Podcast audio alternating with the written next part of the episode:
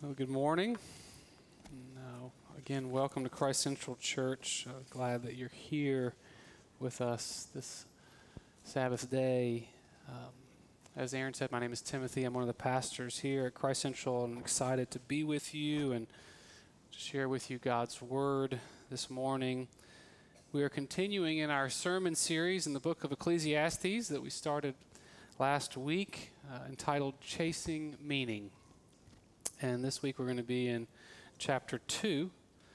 Uh, we're going to be starting in verse 1. I'm going to invite you now, as is our custom, if you would stand, if you're able, for the reading of God's Word. Again, Ecclesiastes chapter 2. We'll be starting in verse 1. This is God's Word. So the preacher says, I, I said in my heart, Come now, I will test you with pleasure Enjoy yourself. But behold, this also was vanity. I said of laughter, it is mad, and of pleasure, what use is it?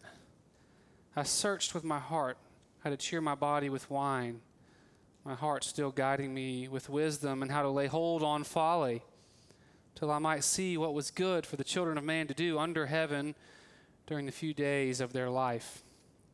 I made great works. I built houses and planted vineyards for myself. I made myself gardens and parks and planted in them all kinds of fruit trees. I made myself pools from which to water the forest of growing trees, and I bought male and female slaves and had slaves who were born in my house. I had also great possessions of herds and flocks, more than any who had been before me in Jerusalem. I also gathered for myself silver and gold and the treasure of kings and provinces. I got singers, both men and women, and many concubines, the delight of the sons of man. So I became great and surpassed all who were before me in Jerusalem. Also, my wisdom remained with me, and whatever my eyes desired, I did not keep from them. I kept from my heart no pleasure, for my heart found pleasure in all my toil. And this was my reward for all my toil. And then I considered all that my hands had done and the toil I had expended in doing it, and behold, all was vanity and a striving after wind, and there was nothing to be gained under the sun. And now, verse 24 there is nothing better for a person than that he should eat and drink and find enjoyment in his toil.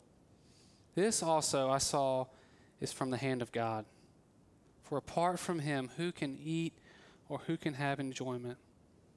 For to the one who pleases him, God has given wisdom and knowledge and joy.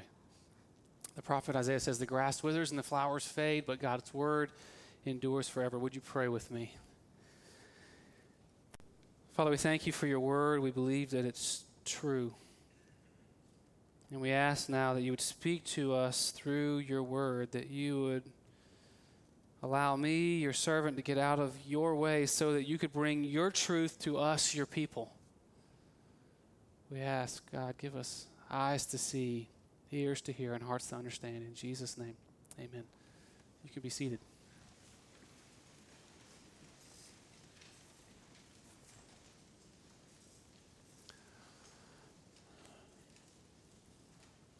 I can't help but marvel as I look around this room at how God is growing His church here in Durham, North Carolina. I can vividly remember when there were just about 40 of us gathered together down the road at John O'Daniel building. And back then, I, I, I knew those 40 people pretty well. However, that's not the case anymore, and I somewhat grieve the fact that there are quite a number of you that I've never even met before. However, although I do not know many of you from Adam, I'm convinced that there is something that is absolutely and positively true about each and every one of you, and that is you want to be happy. Deep down, that's really what you want. In fact, I, I, doubt that there are many things that you've done thus far today that weren't done primarily for the purpose of making you happy.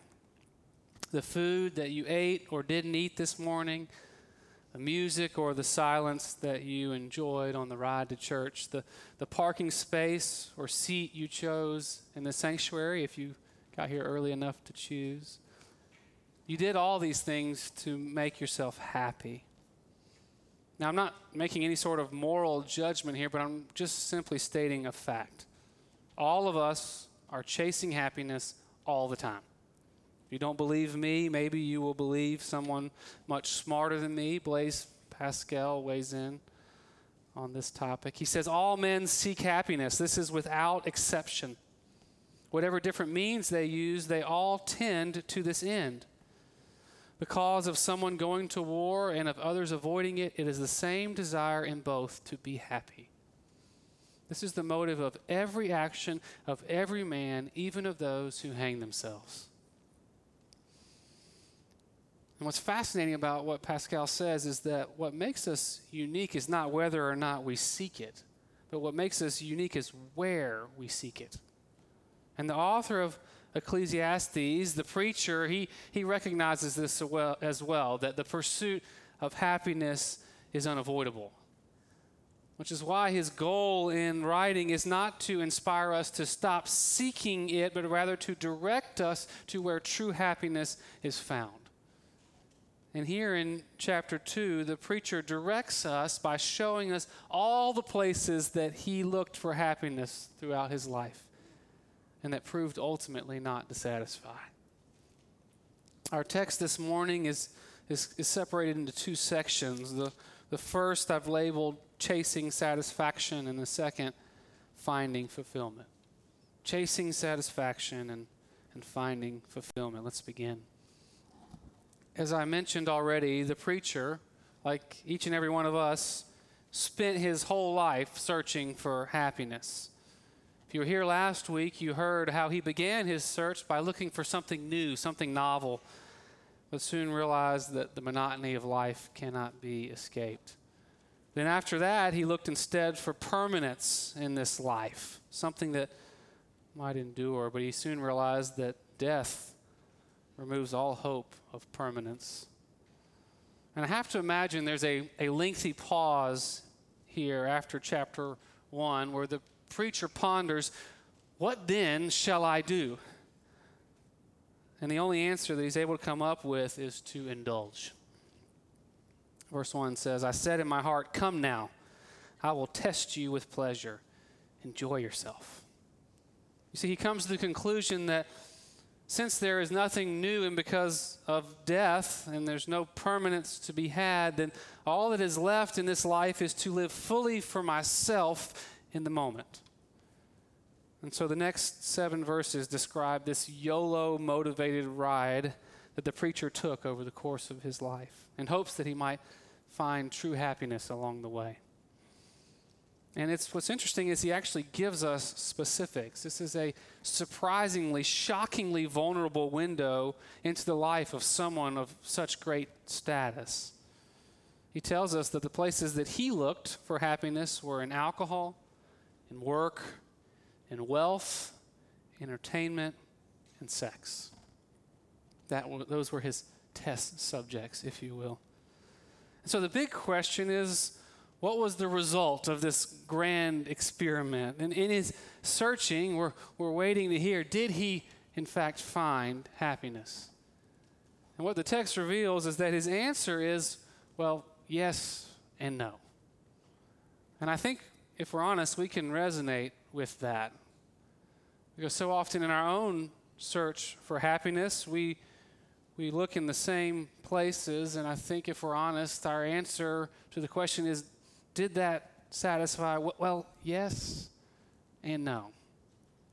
Look at how the preacher describes this. Verse 10 it says, as he's looking back on all this indulgence, he says, I kept my heart from no pleasure, for my heart found pleasure in all my toil, and this was my reward for all my toil.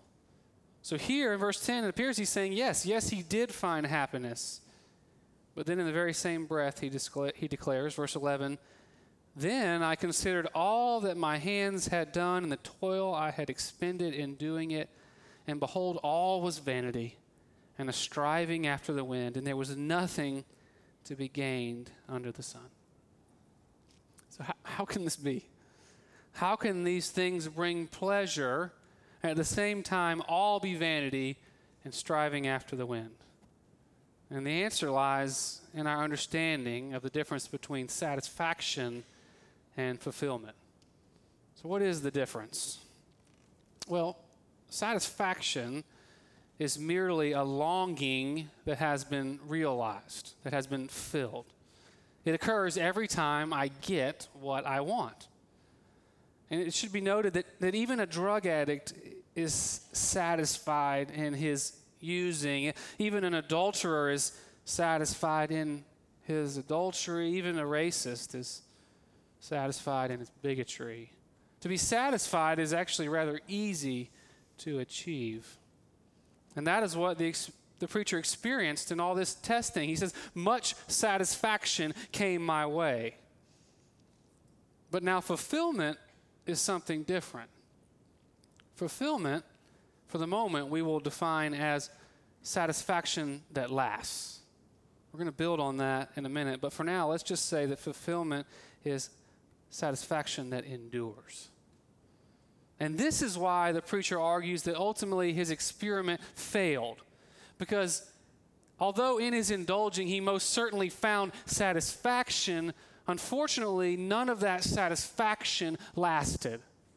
As one commentator put it, the preacher held happiness in his hands and then felt it slip through his fingers like water and vanish down the drain. You see what the, the preacher is arguing here? This is the big reveal is that although we can certainly find satisfaction, we cannot find fulfillment, true and lasting happiness from these things from alcohol, from work, from wealth, from entertainment, and sex. It's a pretty convincing argument, isn't it? I mean, I think it should be noted here that the preacher was actually uniquely positioned to do this test like any other, unlike any other. You see, because of his status, his power, and privilege, unlike you and I, he was able to do a very thorough, one might even say an exhaustive experiment. You know, he didn't experiment with, with cheap wine, no, the finest of wines. He had an awesome job and he was extremely good at it and highly successful in his vocation. He amassed ridiculous amounts of money, more than we could ever dream of. He brought in the best entertainment possible. This wasn't the local choir. He was bringing in the best singers money could buy. And it says he fulfilled every sexual fantasy that he ever had. And so, part of us is inclined to take his word for it and, and believe when he says that none of this truly satisfies. And, and newsflash here, he's not the only one who's ever made this argument. This is not a strictly Judeo Christian idea. There are countless accounts of people who, who've made it, if you will, who arrived only to look back and inform the rest of us that the final destination it wasn't as great as they thought it would be. Maybe you've heard this before, but famous comedian Jim Carrey once said, he says, I think everybody should get rich and famous and do everything they ever dreamed of so they can see that it's not the answer. Norman Rockwell, one of the wealthiest people of all time, when asked how much money would be enough, he replies, one more dollar. See, there's countless accounts of people that recognize that true fulfillment cannot be found through these mediums that the preacher tried. Yet, for some reason, most of us, my, myself included, find it almost impossible to take them at their word. I, I don't know about you, but I often feel like I, I, I must do the testing on my own. I got to figure it out for myself. I have to learn the hard way in case these guys, you know, they may have missed something, right? And the problem is, I believe that our testing, our indulging, our, our pursuit of happiness is increasingly prone to be unfruitful in America in 2020 and not lead us to the conclusion that the preacher came to that all is vanity. And here's why I think there's two reasons why we're set up to fail. And the first is because never before have there been so many options to indulge in. I mean, is not our world like a buffet of indulgences? Think about the preacher's pursuit of alcohol, of, of some substance to make him happy. For us, alcohol is just the beginning. Drugs are all around us, and they're more and more potent each day. The opiate epidemic is no joke. These are there's substances everywhere, and they're constantly promising to bring us the happiness that we seek. What about work? Americans are working more and vacationing less than ever before. That's just what we do. And as Pascal made clear, everything we do, the choices that we make, are motivated by the pursuit of happiness. So clearly, Americans are convinced that working a lot will make you happy. Maybe this is because we believe that money is what will truly satisfy. In 2006, Chris Gardner told the story of his life in a book entitled The Pursuit of Happiness that was later made into a movie. It's this phenomenal story of rags to riches, of the American dream come to life. And I think what's interesting is the, the closing argument of the book that I doubt anyone argued against is that if you don't have money, you can't be happy. But if you are successful and accumulate lots of money, you are guaranteed happiness. Let us not forget about sex. Talk about options. The accessibility of pornography increases every day.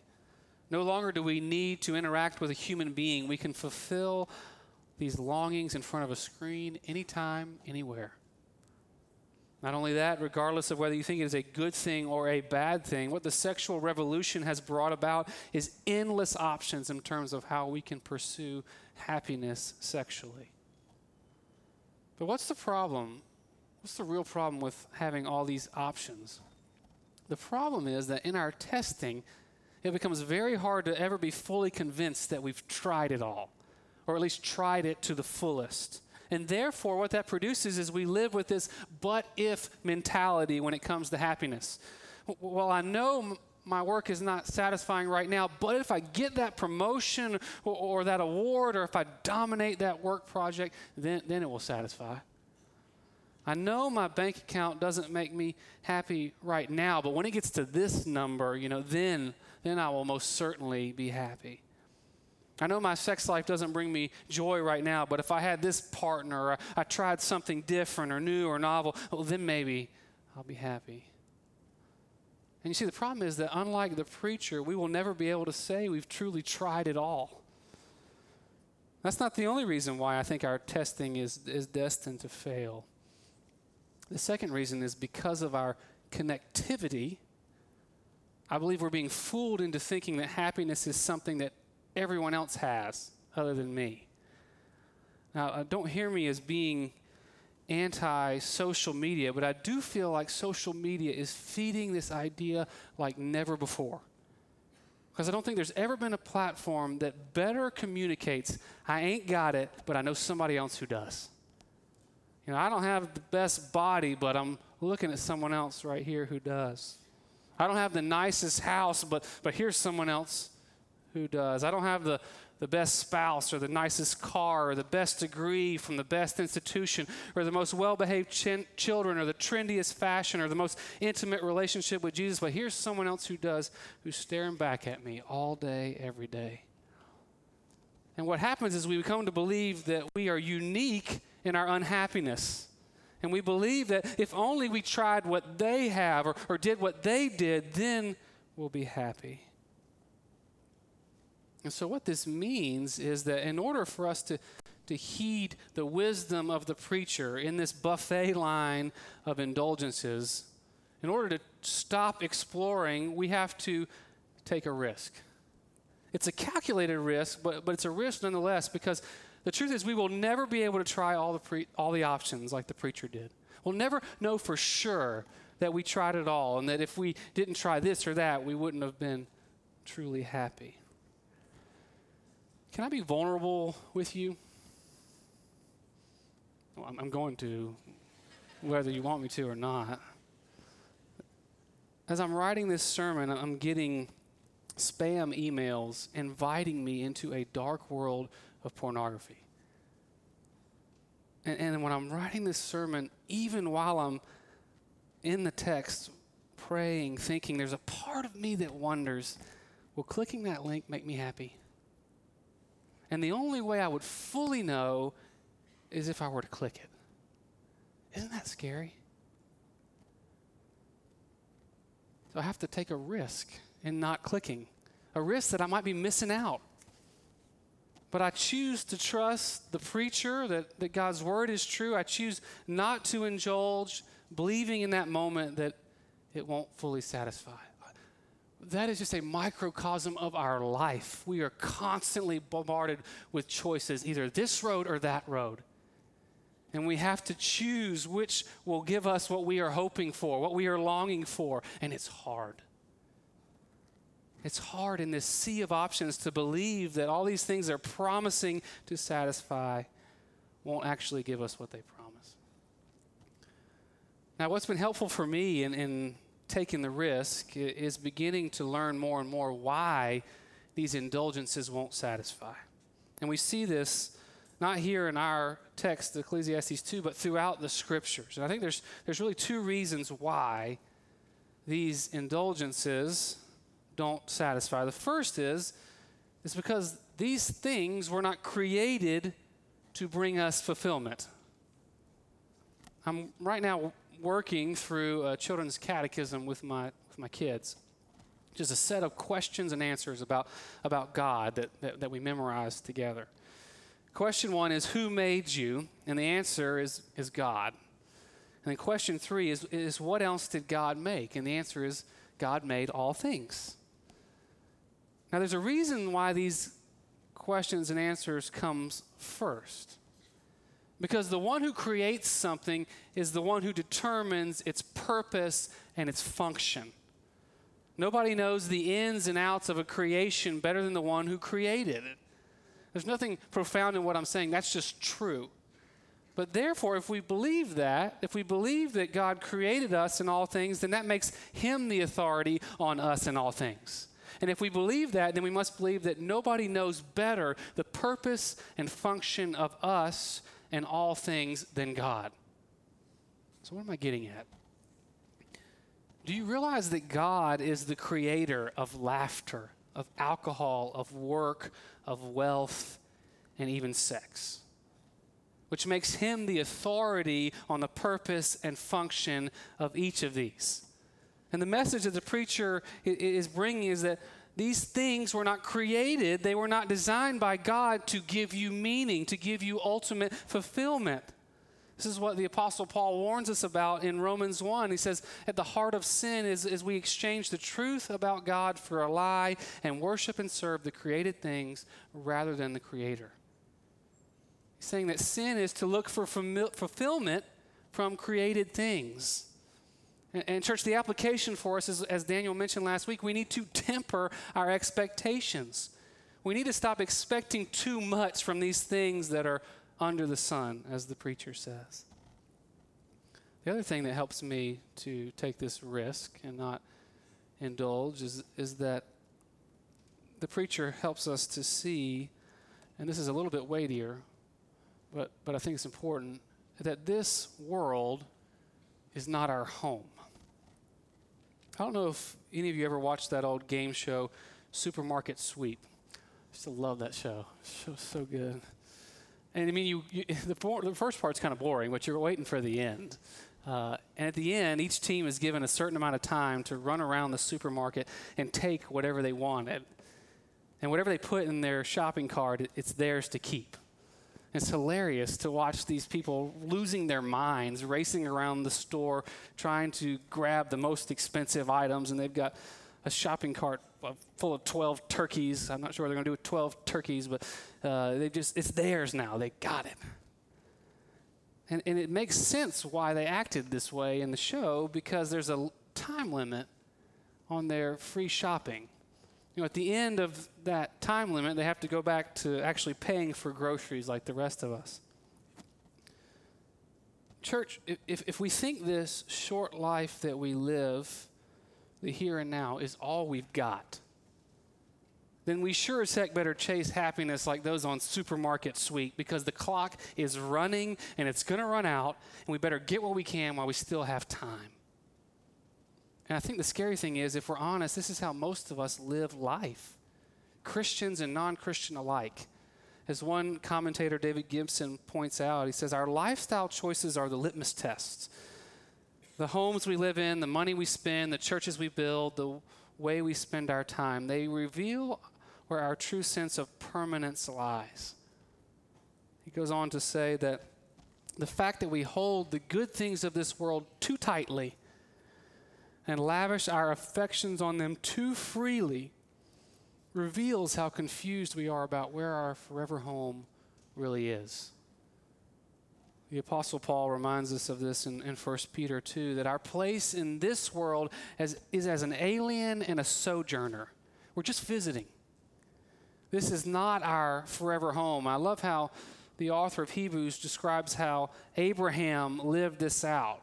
He says, By faith, Abraham made his home in the promised land like a stranger in a foreign country. He lived in tents, as did Isaac and Jacob, who were heirs with him of the same promise. For he was looking forward to the city with foundations, whose architect and builder is God.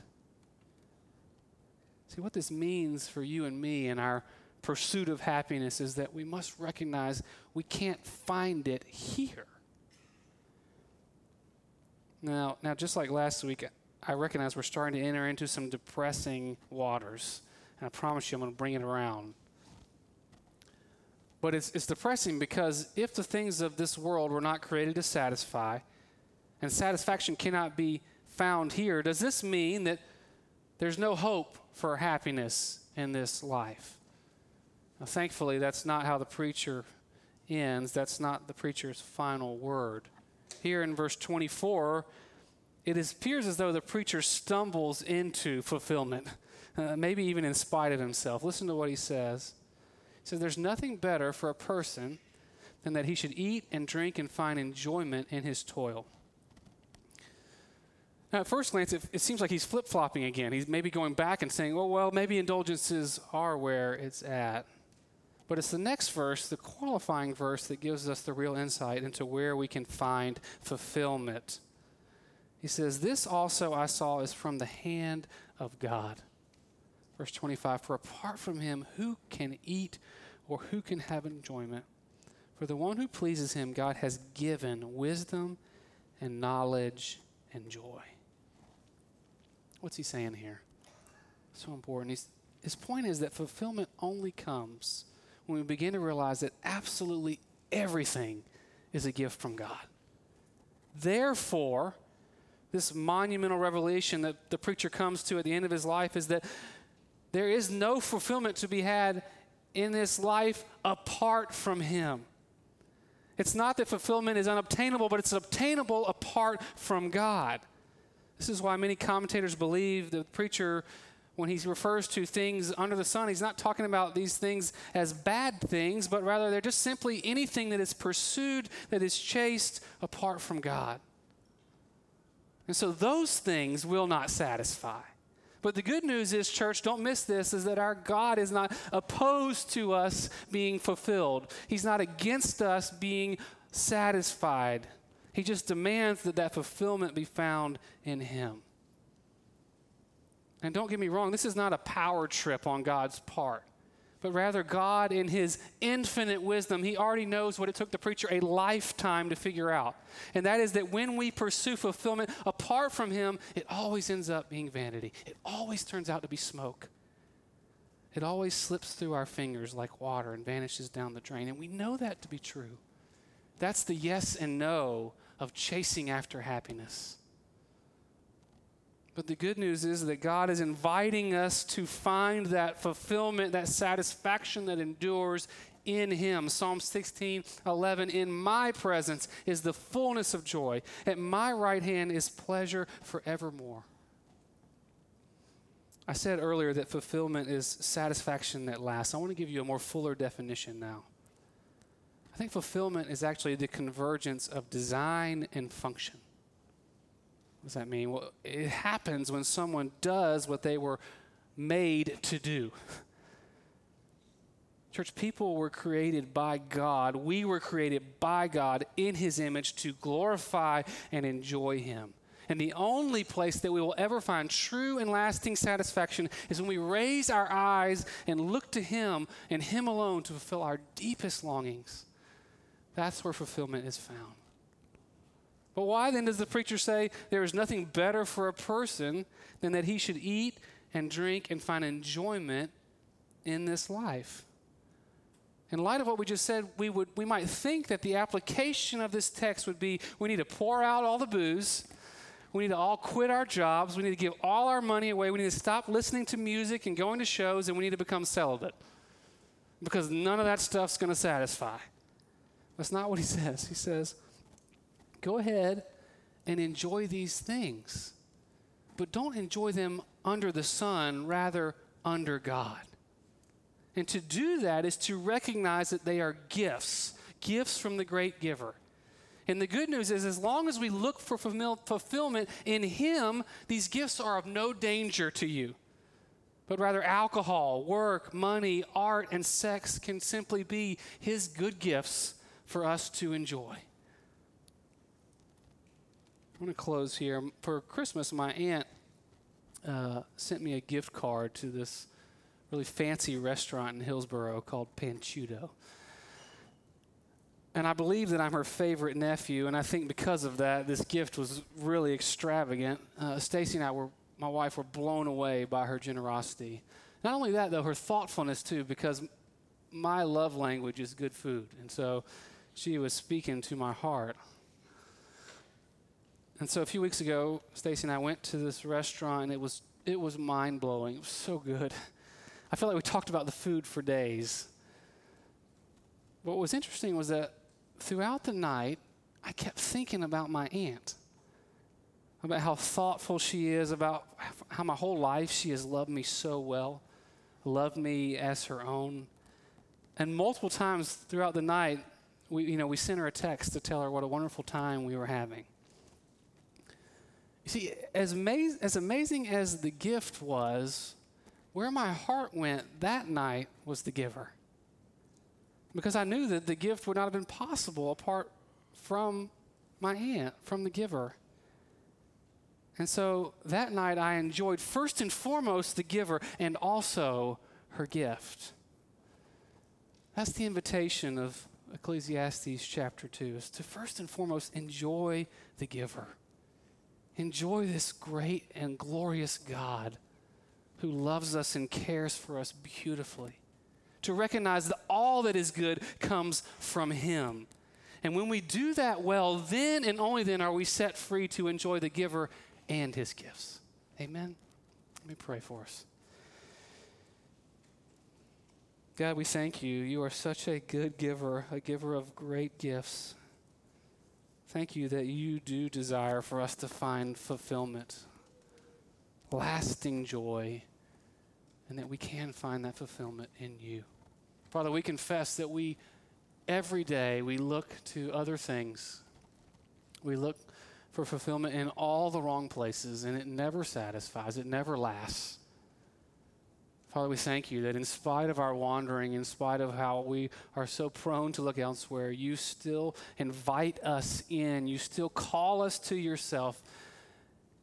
And you encourage us to come and be satisfied. Father, would we do that more and more each day? Would we find true and lasting fulfillment in you? Pray these things in Jesus' name.